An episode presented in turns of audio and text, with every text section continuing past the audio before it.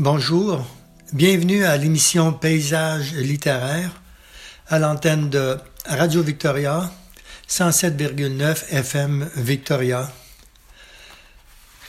Mon nom est Normand Hébert. Je vais vous présenter un, un auteur, Alain Berthier, dont le titre du roman est Notre lâcheté. Un roman qui, a, qui est paru il y a quand même plusieurs années, dans les années 30, je dirais. Cet, euh, cet auteur a publié qu'un seul livre. Alain Berthier n'a écrit qu'un seul livre et c'est celui-ci. Pardon. Il nous livre avec, euh, avec notre lâcheté une de ces rares effractions littéraires où semble s'être déposée toute la lie de la vie, un élixir d'amertume hargneuse, un concentré de désespoir griffu. Monologue hanté d'un affligé de l'existence qui semble muré dans sa réclusion intérieure, s'enliser en soi à chaque seconde un peu plus. Une ronde fatale décrite d'un parler rêche et sans après, accru, n'offrant ni jour ni échappée.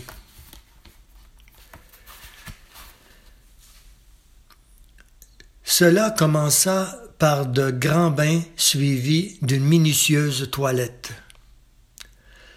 Puis, ce furent des achats de linge, de robes, de parfums. Je songeais, elle a honte de sa paresse, de son laisser-aller. Elle veut faire entrer un peu de bonheur dans notre vie. Pourquoi nous entre-dévorons-nous? Pourquoi me suis-je entêté à être plus méchant qu'elle? Mon, mon insincérité constante me fit souffrir. Je me remis à faire toilette moi aussi. Il y eut huit jours délicieux. Paul était net dans du linge frais, repassé, sous une robe élégante et comme rajeuni de phare. Et toujours gaie, conciliante, généreuse même, elle me donna une montre en or. Elle parlait avec une grande voix joyeuse que je ne lui avais jamais entendue il s'agitait avec des gestes vifs, tout neufs.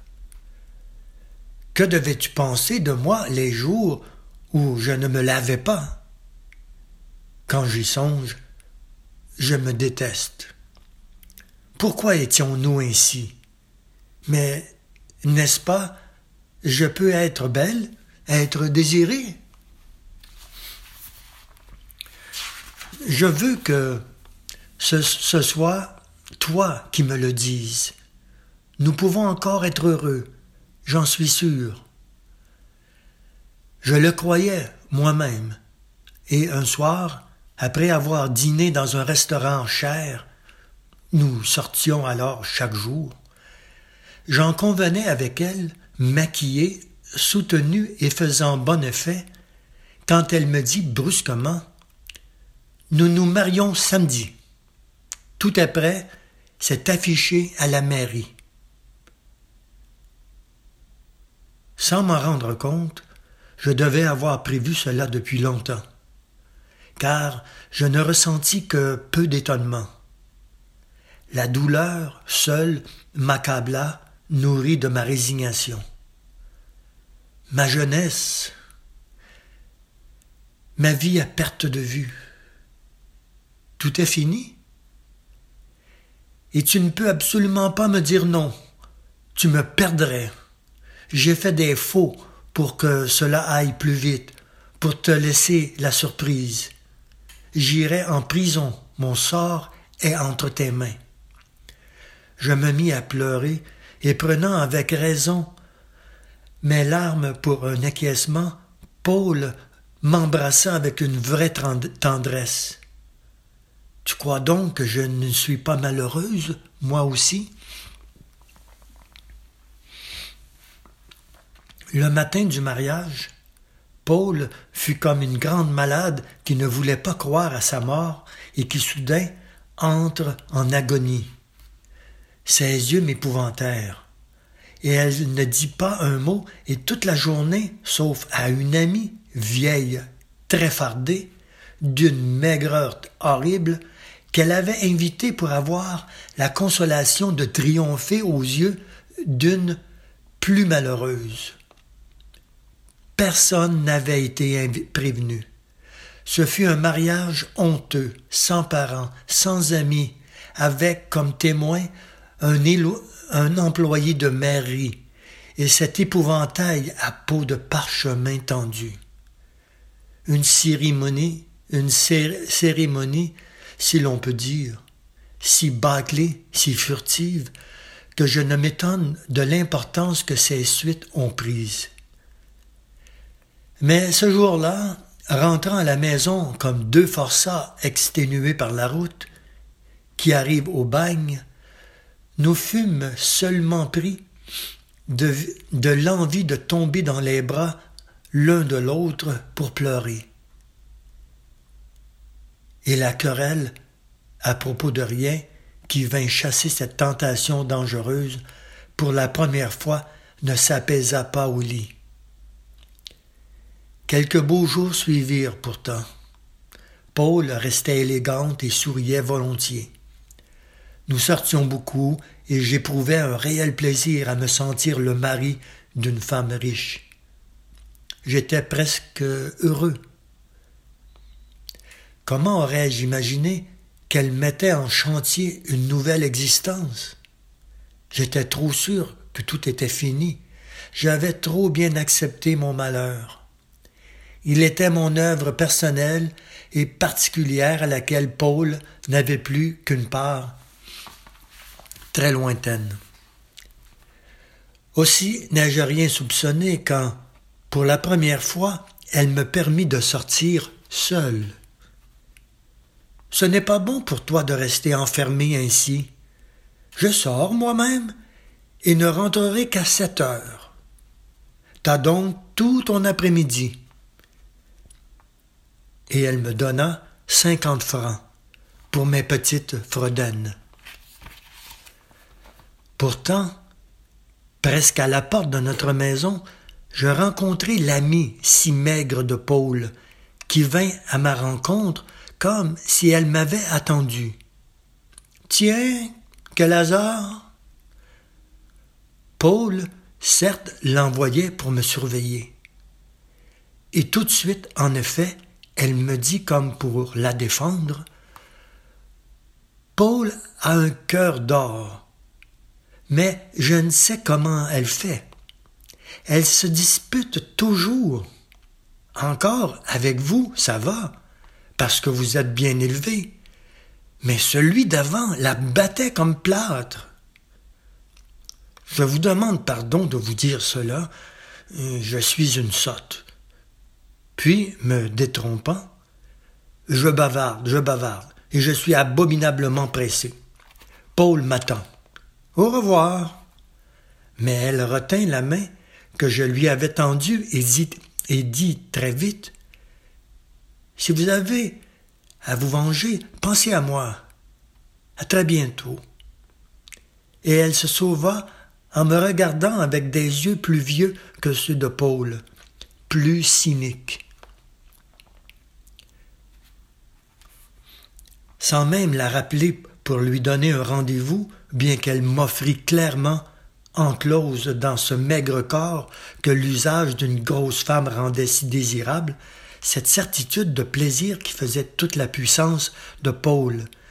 Je suis allé me promener de Paul, pardon. Je suis allé me promener au bois de Boulogne, laissant à celle-ci tout son temps. Mais la liberté qui m'était accordée resta emprisonné par le regret de cette liberté, plus grande qu'on venait de me proposer. Et je finis par retourner contre moi, selon l'habitude des vaincus, les trésors de méchanceté que me donnaient ces regrets impuissants. Je ne peux plus rien espérer des vieilles femmes.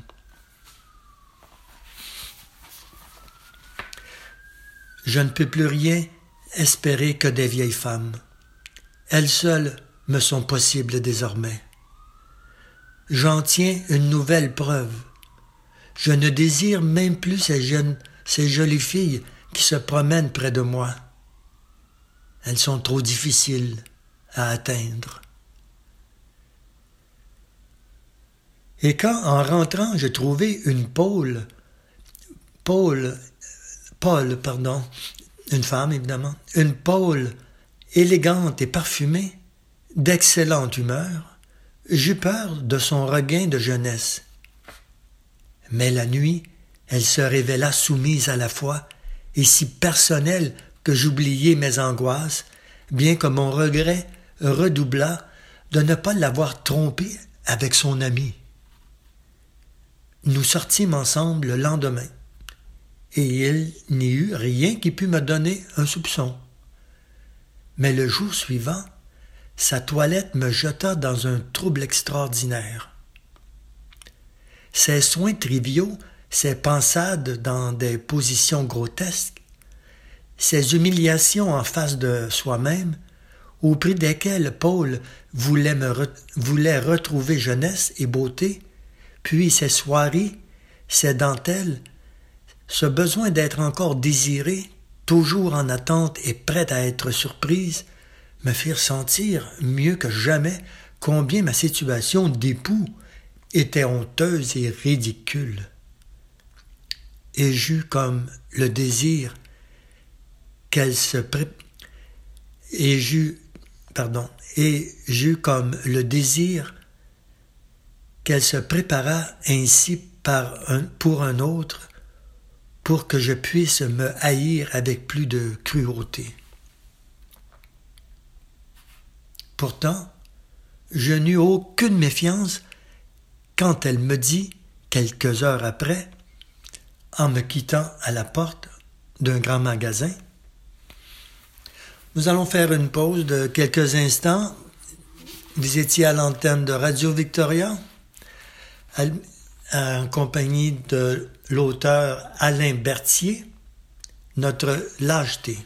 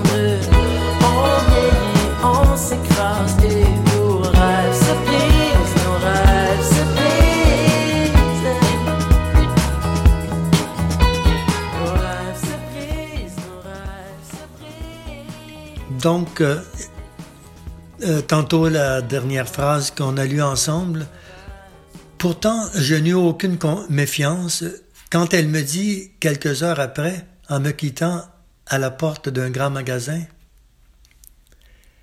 J'ai beaucoup de courses à faire et ne sais quand je rentrerai. Reviens donc à sept heures, comme avant-hier, pour que je puisse sentir sur tes lèvres la fraîcheur du bois.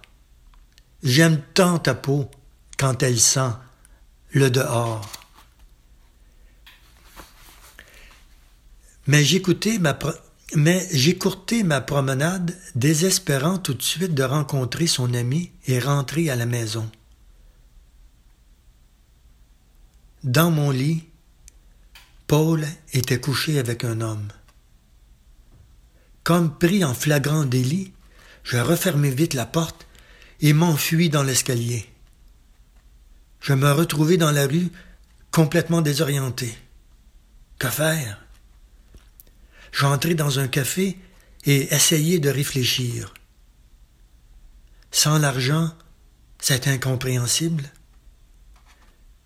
Mais un désir très brutal même peut naître en dehors de toute attraction physique, à la vue d'un billet de mille francs que l'on, change ou d'une surveillance à tromper, d'une occasion de vengeance. Oui, elle a dû payer un prix fou. Après m'avoir consolé, cette idée me rendit plus malheureux encore. Et il faudrait maintenant faire part à deux. Et, s'il me perdait dans l'esprit de Paul, que deviendrais-je Je suis sans place Que je vais cet individu Je me voyais mourant de faim, chercher un emploi. Je n'ai que vingt francs sur moi. Heureusement, je suis marié. Pour la première fois, j'y pensais avec un grand plaisir, un vrai soulagement. Mais si Paul ne s'était marié que pour pouvoir prendre autant d'amants qu'elle voudrait, tout en s'en étant assuré un pour le moment où elle n'en trouverait plus? Je regardai la pendule. Cinq heures et quart. Depuis combien de temps suis-je là? J'appelai le garçon pour savoir. Monsieur Désir? Ah oui, je n'avais rien commandé encore. Je n'étais donc là que depuis un instant. Je lus la première réclame venue. Un Dubonnet. Qu'on me laisse tranquille. Comme le temps allait être long, je m'absorbais à contempler la pendule. Après une demi-heure, je pensais qu'il avait eu largement le temps de se rhabiller, de partir. Mais s'il était resté. Je décidai alors d'attendre jusqu'à l'heure d'où j'aurais dû normalement rentrer, heureux de retarder ainsi ce qui allait arriver. J'avais peur de la réalité, lui préférant mes imaginations qui devaient pourtant la dépasser en horreur. Mais je ne pus tenir en place et je sortis après avoir mis ma montre, la montre d'or que Paul m'avait donnée, à la même heure que la pendule. Six heures. L'instant d'après, je me retrouvai devant notre maison. Que faire? À quelle suggestion obéir? J'eus peur de ne pouvoir attendre et, pour me garantir contre moi, je pris un taxi. Au bois signifiant le bois de Boulogne, évidemment. Comme ça, comme ça, j'obéis encore à Paul, et elle m'en voudra, moins. Mais si elle était partie avec l'autre, elle doit avoir si peur je dus me raidir pour ne pas commander au chauffeur de rentrer. J'étais devant la porte dix minutes avant l'heure que je m'étais fixé. J'attendis. Il faut rentrer à l'heure juste pour ne pas aggraver les choses. Et l'instant suivant, je me jugeais idiot.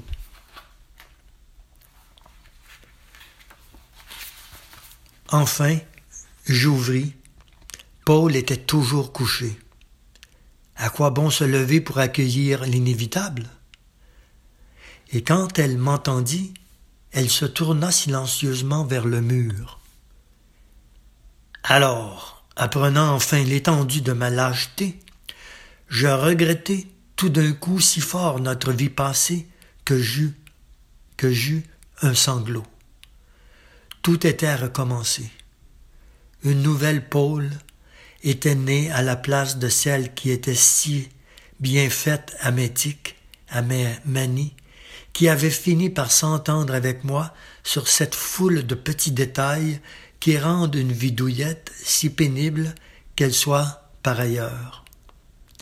Et cette existence me semblait délicieuse maintenant qu'il fallait, en la quittant, changer mes habitudes. Et cette chair devenue étrangère, que je connaissais si bien, qui était faite à moi comme j'étais faite à elle, m'apparaissait indispensable. Paul ne voulait pas tarder, et à chaque minute j'étais plus troublé. Je me, je me décidai à rompre le silence pour savoir n'importe quoi. Cela n'est pas de ma faute pourtant. J'avais oublié mon mouchoir. Tu n'aurais pas dû me donner la clé. Elle ne répondit rien. Je sentis qu'elle souffrait moins à l'idée que je savais tout que moi de tout savoir. Et ne m'étais-je pas enfui comme le vrai coupable? D'un regard coutumier, je contemplais, ballottant les draps, ces formes charnues dont j'avais une si longue habitude, et je n'avais plus que le désir de me coucher auprès d'elles, comme chaque jour, de remettre tout à demain, à jamais. Mon silence buté me paralysait, et son air d'être à cent lieues. Elle ne pouvait donc pas pleurer pour me faciliter le pardon Pensait-elle seulement à quelque chose? Allons, parle, dis-moi ce que, je que ce que tu voudras, mais ne reste pas comme cela. Que veux-tu que je te dise? Et elle continua de regarder le mur en silence. Écoute, me dit-elle enfin. Il est trop tard pour faire quelque chose ce soir. Que voulait-elle, que voulait-elle faire? Mon cœur se serra. Attendons à demain. Il est sept heures et demie et nous n'avons pas dîné. Allume le gaz. Il y a un reste de veau dans le buffet. Dépêche-toi. Nous avons tant besoin de silence, d'obscurité, besoin d'être à demain. Ne parlons plus de cela il sera toujours assez tôt pour se faire souffrir. Non, tais-toi. Nous avons besoin de repos. Je suis brisé. Je préparai machinalement le repas, puis la servis dans son lit. Et ayant renversé un peu de vin sur le drap, je m'en excusai comme d'une faute irréparable. Enfin, je pouvais lui demander pardon de quelque chose. Désemparé et fébrile, comme je l'étais, je me sentais tellement plus coupable que Paul, bien calé sur ses oreillers. Aussitôt couché, je me serrai contre elle. Et tout de suite, rassuré par sa chaleur, je compris combien toute explication eût été ridicule. La chair pouvait seule dévoiler sa vie, sa vie indépendante, et seulement à une autre chair. Nos deux corps silencieux étaient seuls, capables de dénouer la situation, d'avouer ce que nous n'avions ni les moyens ni le courage de dire et sans que cela tirât à conséquence comme il en eût été de la moindre parole. Par une progression insensible, je pris Paul dans mes bras. Alors elle referma les siens sur moi, et nos corps se recherchèrent plus qu'à repousser toute pensée. Paul s'endormit, et sans même chercher un sommeil impossible, je la contemplai vautrée dans le lit en désordre. Il faisait clair de lune, et les volets étaient restés ouverts. Seule la respiration subsistait en elle, qui animait inlassablement son corps immobile. Et j'eus tout à coup conscience que ce n'était pas ma maîtresse que j'avais sous les yeux, mais seulement une chose qui vivait, se meurtrissait et guérissait sans cesse, qui se transformait tous les jours, une chose qui progressait vers un but mystérieux, commandé par des lois inconnues et souveraines. Et j'y découvrais aussi une volonté complètement indépendante de la mienne, un être différent de moi, et régi par des lois que je ne pouvais imaginer. Un être capricieux et hypocrite, qui par son essence et sa nature même ne pouvait que m'échapper. Paul cessait d'être pour moi une certaine quantité de plaisir et de douleur, et m'apparaissait enfin comme un être libre à qui un destin et des organes différents donnaient des sentiments, des impulsions insoupçonnables et sur lesquels je n'avais aucune emprise. Sa vieillesse ne me, la, ne me l'assujettissait pas, ne me l'assujettait plus, pardon. Sa vieillesse ne me l'assujettissait plus, ne me l'avait jamais assujetti. Elle n'existait pas en fonction de moi.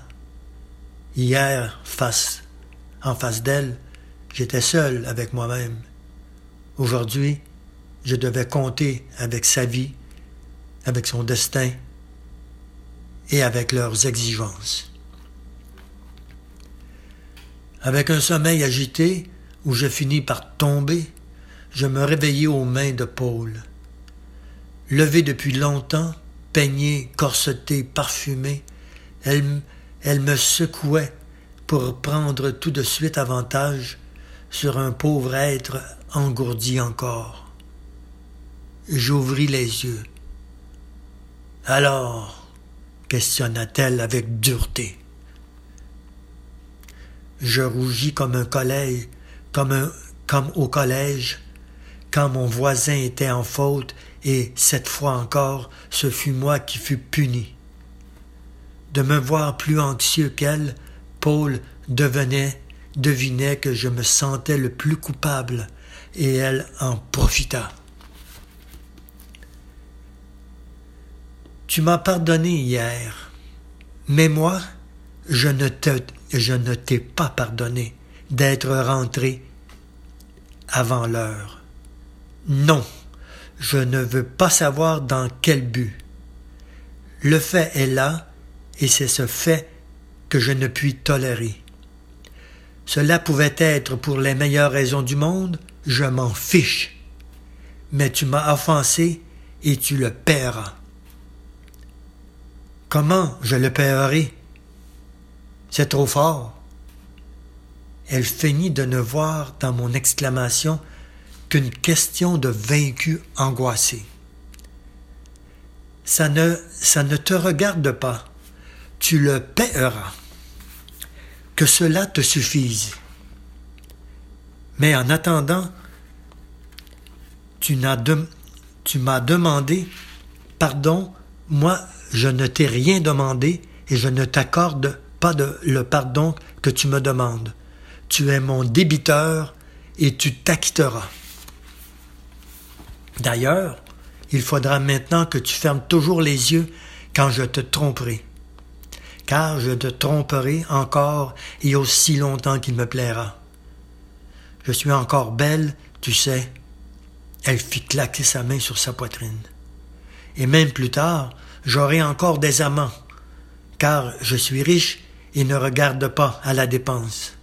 Et tu ne pourras rien dire parce que sans ça, je te jetterai à la rue. C'est fini la vie d'avant. Maintenant tu es mon mari et je te tiens. Je me suis assuré de toi pour toujours et de ta complaisance. Tu croyais donc que je pourrais me martyriser jusqu'à la fin?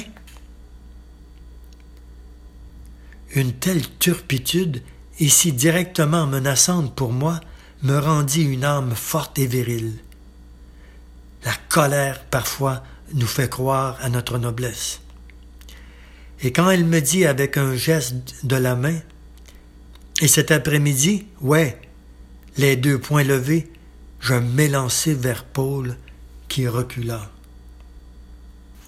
Voilà, c'était un passage du roman d'Alain Berthier, Notre lâcheté, aux éditions de la dilettante. Dilettante. Personne qui s'adonne à une occupation, à un art en amateur, pour son seul plaisir. Personne qui ne se fie qu'aux impulsions de ses sens. Merci. Vous étiez à l'antenne de Radio Victoria 107,9 FM. C'était l'émission Paysage littéraire. À bientôt.